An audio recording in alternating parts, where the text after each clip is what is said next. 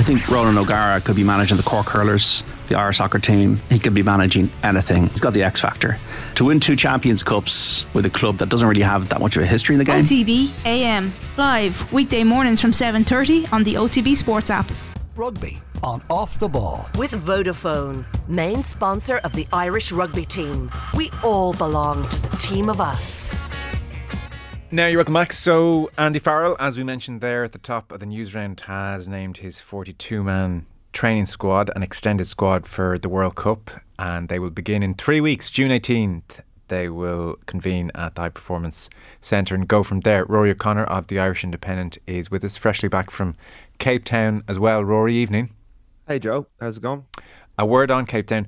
I feel like you and Joseph Dweba have contributed the most to Munster's cause this year. a lot of motivation, a lot of words spoken, and, and just, you know, you, I think take some credit. You and Dweba, you added to their efforts, and that's uh, commendable. Well done. Yeah, I, I joined them for a, a, bowl of humble pie down by the waterfront on Saturday night. Um, yeah, delighted for Munster. It was a, what a fantastic way to finish the season. Um, and yeah, you know, happy to be wrong. Happy, to, very happy to be wrong because it was like a great story to cover. You know, I got to go to Cape Town at the end of the season, which is you know all thanks to Munster beating Leinster in the semi final. Saved us another weekend in the Aviva, and um, just a great occasion to be down down there for. It was uh, an amazing game, amazing uh, achievement by that team, and it was it was brilliant. To be fair, you were far from the only one warning of the very distinct possibility of this season uh, ending up in a very bad place for Munster, and it looked that way for a lot of it. When did you really detect big change? They're onto something good here because it's not a like, million weeks ago when they were being uh, turfed out of the Champions Cup in fairly emphatic fashion.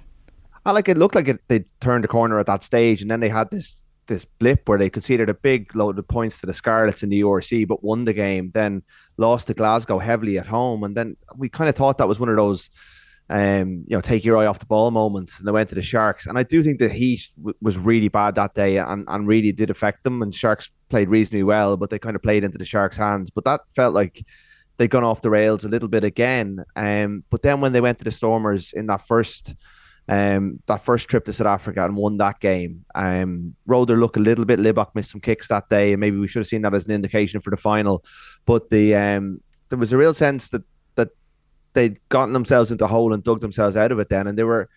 Graham Rowntree rejected the idea they were in bonus territory, but they they generated a bit of momentum and they backed it up by getting a draw against the Sharks the following week, and suddenly they were going into the playoffs with no distractions, a singular focus, with a that you know those trips to South Africa brought them together a little bit. They had a bit of spirit behind them. I was over in Glasgow when they won the quarter final. I I had a sense at that stage that they they had something about them as a team. You know that game was different to the other two knockout games. They they won it a different way. They had to defend. They obviously lost four players to concussion. It was a violent game. It was really really tough.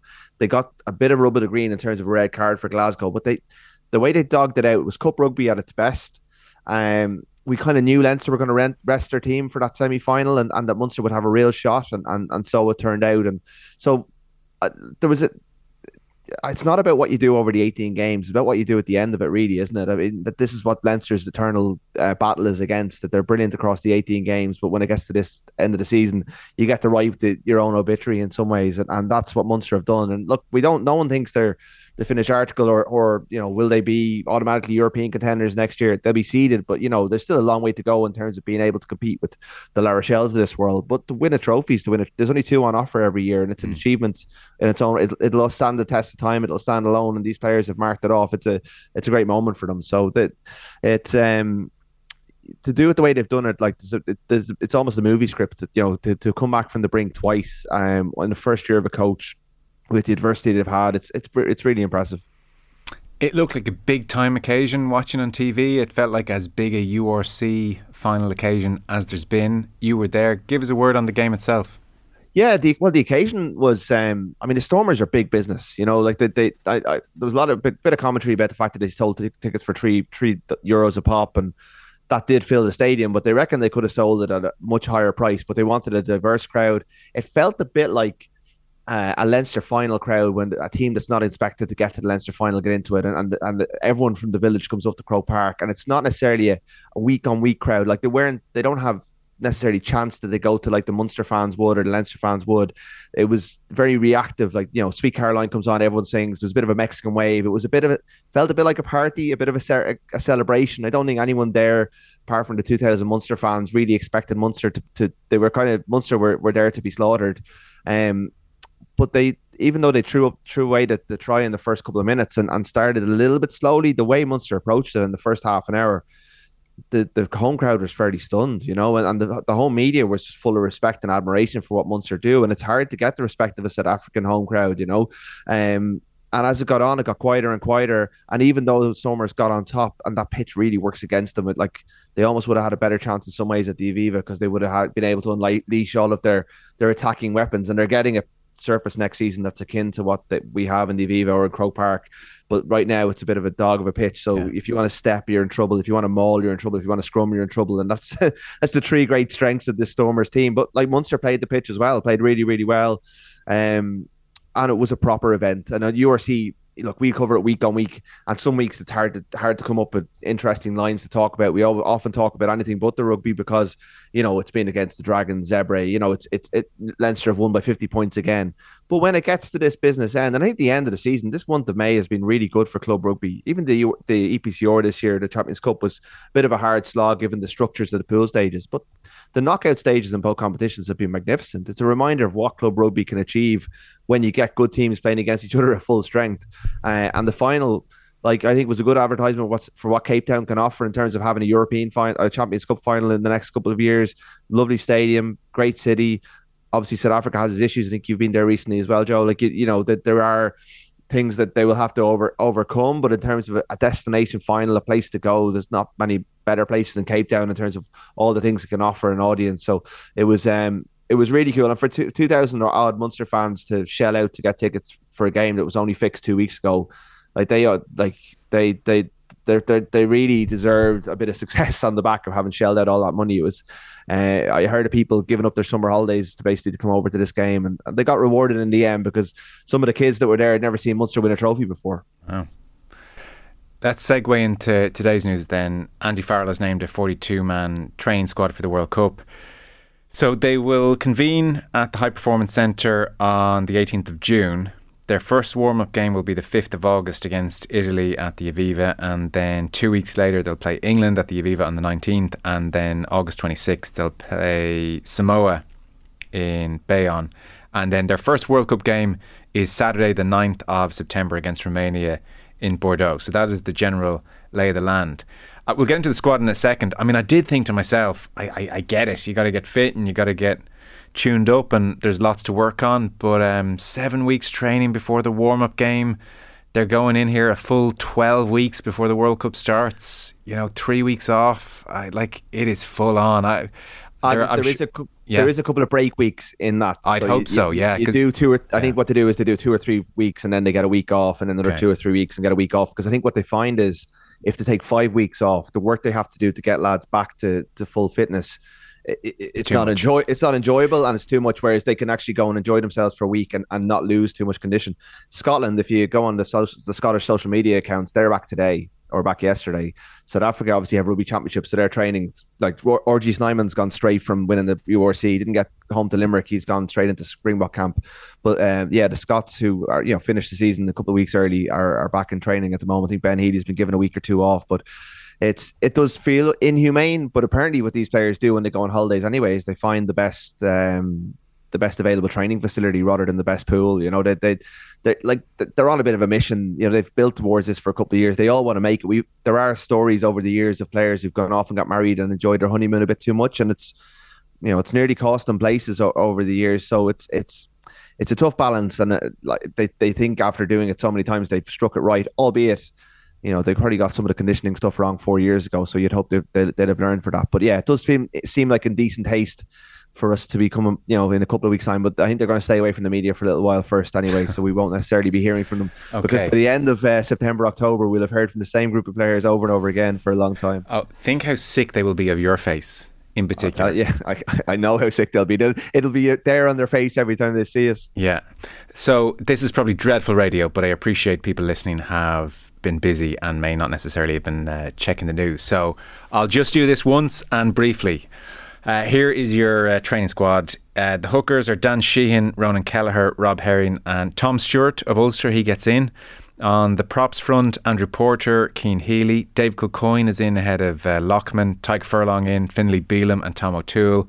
As for your locks, James Ryan, Tadhg Beirne, Ian Henderson, Ryan Baird, Joe McCarthy gets the nod, Kieran Treadwell in as well.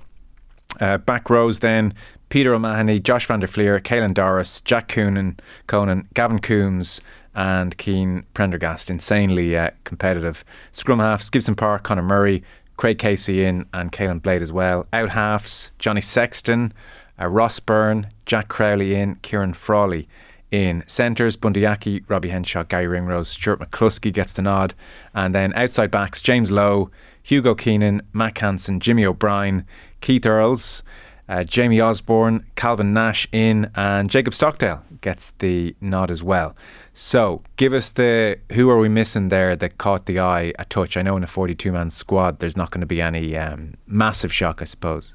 Yeah, well, I think the first thing to note before we go on to the people who are missing is that is that this is a very strong 42 man squad. It's they could have gone with a bigger number, could have gone with 45. Slightly surprised that there's only six props because that probably means that with a 33 man squad going to the World Cup, those, all six of those, if they're fit, will go to the World Cup. They're almost unless there's a either an injury or someone's brought in from the outside, those six players are, are, are going to go because okay. you're going to have that many props at the World Cup.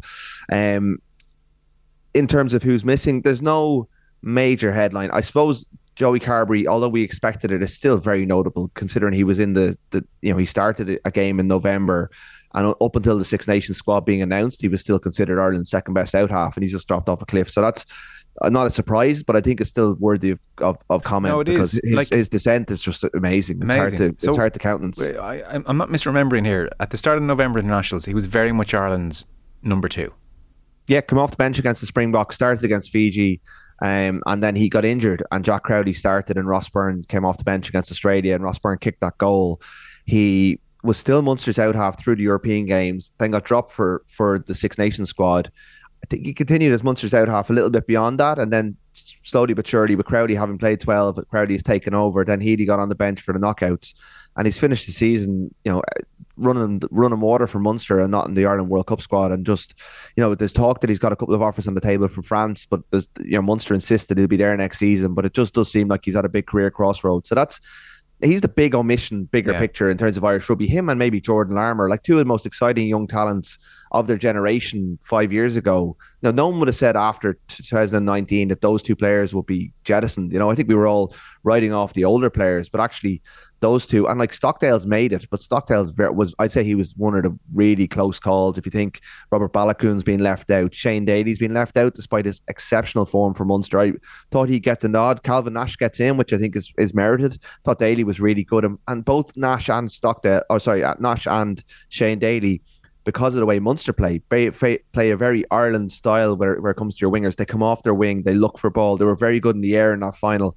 I think I suppose the big talking point is maybe we didn't get a red wave on the back of Munster's Munster's run. Some people maybe like recency bias, you know, a lot of them haven't been in a lot of squads, and, and Ireland do put a lot of store in how much time you've been in with them because you know their system. And if you're playing catch up at the start of a World Cup, they can't necessarily get onto the work that they want to do if people are catching up. I think Jean Kleyn is very unfortunate. He's never been in an Andy Farrell squad, so that what I just said is um is very relevant there, and I think that's the reason he hasn't made it. I think on form he should be ahead of Kieran Treadwell and Joe McCarthy. McCarthy's just back from injury, didn't make the Leinster squad for the European um, Cup. He was on the bench for the Munster semi final. Um, a huge potential player, but in 2023, you you're not really picking on potential. You be, should be picking on what you can do in the here and now. And we've seen Jean Kleyn develop his game in the last year. He was a controversial call four years ago because he'd never played for Ireland and he got parachuted in ahead of Devin Toner. I think he'd be very justified call if he was in there now. He's been one of the players of the season and he, he can be feel hard done by. Um, but he just has never been in a squad, never trained with Ireland in the last four years, and just would have too much to do to catch up. Is, is the word that I've heard. Um, Kilcoyne ahead of Loughman is a big call because Loughman Loughman's been picked for Munster, and Kilcoyne hasn't been in under twenty three for their big games recently. Um, I think John Hodnett was a shout, but and there's no cover for Josh van der Flier. You know, there's no like for like seven to come into this, if Van der Flier gets injured. Same with Hugo Keenan. There's not really a like for like. You're looking at Jimmy O'Brien or Mack Hansen. Could Mike Haley have gone in there? At this, you know, he's in the same boat as probably Jean Kleyn and John Hodnett. But really, there's no massive headline call. Like there's no there's no one there that you'd you can make a case for any of those. Mm. But really, you're talking about players who are who are battling for for those spots in the 33. You know, there's nine players from that squad who are not going to make the World Cup in France, and and the players that I'm making a case for are very much in the on the cut line within that squad, if you know what I mean. So, yeah. I think you know, there's no one, there's no outrageous call that's left us all shocked here, and, and we never expected there, there would be either. So of Sexton, Byrne, Crowley, and Frawley, they'll bring three. I would think so, unless Frawley's brought kind of as a hybrid. He can play 15 and 12 as well. Um, so can Crowley. So you know maybe they're battling for the same spot. Although it feels like Crowley's pretty much cemented his place in the in the squad over the last couple of weeks.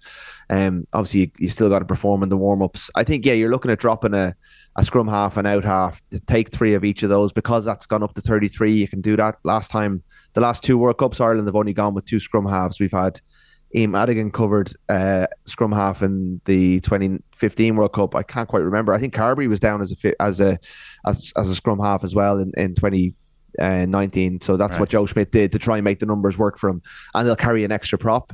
Um, so I think the back five of the scrum, you're going to lose a couple of bodies there. You know, Cian Prendergast, Gavin Coombs will need to have big pre seasons to get themselves on the plane. Like when you look at um, that back row of if if Coombs and, and Prendergast might be the two to go. I mean, Peter O'Mahony, Josh van der Flier, Caelan Doris, Jack Conan. I mean, and, best, Ryan, and, and Ryan Baird, and Ryan Baird as well in the mix, you know. Yeah. So. so, like, best to look getting in there, anyone.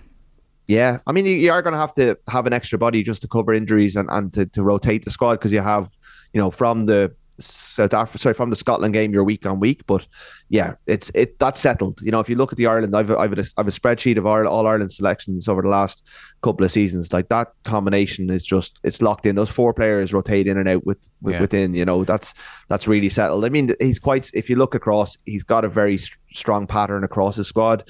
There's actually 18 of the 23 who were involved in his first game as Ireland coach in 20, uh, 2020 are in the squad, are in this 45 man squad. Two of the ones who aren't are retired. One's John Cooney, one's Jordan Larmour, and then Andrew Conway is injured. So, you know, he has been quite consistent. He's he's kind of layered things on as he's gone, but you know, you can see the plan as as it's gone on over mm. the kind of it's as it's developed over the over the World Cup cycle, and that's why there's not necessarily sure bolters are a good thing in a World Cup year. Sure, it might mix things up and mm. shake things up, but like all the players are, ready to play for Ireland. You know, they've all got the experience of training with them. Yeah, you mentioned Larmour there. There, like, there was a point a couple of months ago where it looked like he'd had a good game or two that he might force the issue, but he never managed to break into Leinster's starting side. So ultimately, that puts paid his chances. Of the outside backs, so James Lowe, Hugo Keenan, Mack Hansen, Jimmy O'Brien, Keith Earls, Jamie Osborne, Calvin Nash, Jacob Stockdale. How many will be cut from that group? there's a couple there cover a couple of positions. Um, you got to think that Stockdale, sorry, that, that um, Hansen, Lowe, and Keenan are the starting back back three for you know the, the the summer tour of New Zealand and the Grand Slam. So they're locked in. Yeah. Jimmy O'Brien covers the entire back line. He's and he was on the bench recently, so you got to think he's he's fairly confident going as well. Um, like Earls has an awful lot of um credit in the bank. You know, he's a really, it's more than being a good tourist. He's a leader. I think a lot of the young players and all of the other players feed off him. I think he's a great trainer. If he's fit, I think he's got a very good chance of going. I think Farrell will be quite determined to get him to 100 caps if he can, not just out of blind loyalty, because like he is Keith Earls and, and he, you know, they value a lot of what he brings to the table. So I think they'll get him there if they can. Although he isn't, you know, if he's picking up injuries and breaking down, it's going to be hard for him. But we saw even in, in the end game on Saturday how valuable he can be. So you're looking at Osborne, Nash, um, and Stockdale. Am I missing someone there? Um, they're probably battling it out with Earls for a final spot. Yeah, no, you're, you're not missing um, anyone there. So yeah, Earls, like Osborne, Nash, Stockdale. Yeah, I think Earls is probably coming in just ahead because of who he is, but like they obviously like Osborne. He wouldn't be going into that squad as an uncapped player unless they thought he had something to offer. And they obviously read like there's something in Stockdale that they see, even though we haven't seen it necessarily on the outside he, for a long time. Look, um, like he didn't. It wasn't like he lit it up, but I did think in that uh, recent game against Leinster, he looked sharp in the like the few moments he was involved here or there. Because certainly yeah. the night the night at the RDS against New Zealand, uh, he didn't. It just it was Mm. it, was just like a very passive performance, and I I, I thought that could be him in big trouble. But uh, sharpened up as the season went on. Like Osborne, it's again to to further your point, it is worth reminding people he was injured in March, did his ligaments. He's only 21. He has started two Heineken Champions Cup matches, um, a bunch of URC games, can play centre, wing, full back. But you know, 21 years of age, hasn't played since March. They, as you said, they obviously rate him to be bringing him in. Yeah, and you like remember how excited we were about him, and you know what Andy Dunn was talking about when he was when he was talking to you here when he was playing in Champions Cup games a couple of months ago. Th- They've there's clearly an awful lot of potential there, and maybe this is one like Andy Farrell has signed on for another two years afterwards, and maybe he's looking at getting one or two players in, get them training experience with the wider groups, let them know what training for a World Cup is like, and then you know off you go. Obviously, Osborne will will see this as an opportunity to make this World Cup, and maybe this is the the chance for him or a Joe McCarthy, you know, to kind of freshen things up and, and, and add an extra dimension to what Ireland do. But it's hard to see it at this remove, but we've seen in other World Cups how a player can get momentum through the warm ups, can, can train really well. Even Stockdale, if he if he goes away now, his season's been over for two or three weeks with Ulster, so he's had a chance to have his holiday, get into the gym, get a good training program. We saw Ben Healy went off and trained with the NFL players last summer, so there's you know players can go off and and, and put individual training programs together, but come back as fit as they've ever been. And, and really hit the ground running. And like we all know that Stockdale, you know, he was on track to be Ireland's record try scorer at one stage in his career. Like he, you know, he broke Six Nations records when he started. He had a horrible 2019 World Cup. He's had a couple of injuries. His confidence has, been shot at different times. But you're right, he played his way back in in that um in that Leinster game a little bit, but um I think it's still a big leap of faith to Yeah. pick him ahead of some of the players that have been picked.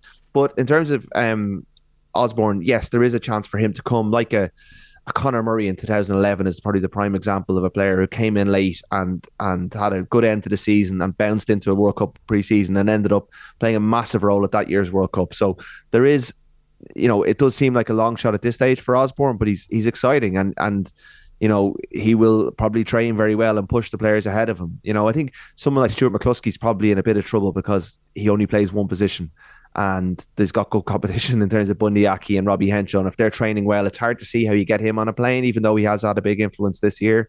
So, you know, if you're a one position player and you're kind of second or third on your pecking order, you might be in a bit of bother. True. Well, look, if there's one guarantee between now and the 9th of September, it's that there'll be injuries, uh, plural, right across the board. So things will change. Rúaidhrí, thanks a mil. Cheers, Joe. Cheers. Rúaidhrí O'Connor there from the Irish Independent on Andy Farrell's 42 man training squad. They will convene at the High Performance Centre on the 18th of June and go from there ahead of the World Cup on September 9th. Rugby and Off the Ball is with thanks to Vodafone, Ireland's most reliable mobile network and proud sponsor of the Irish rugby team. Rugby on Off the Ball. With Vodafone, main sponsor of the Irish rugby team. We all belong to the team of us.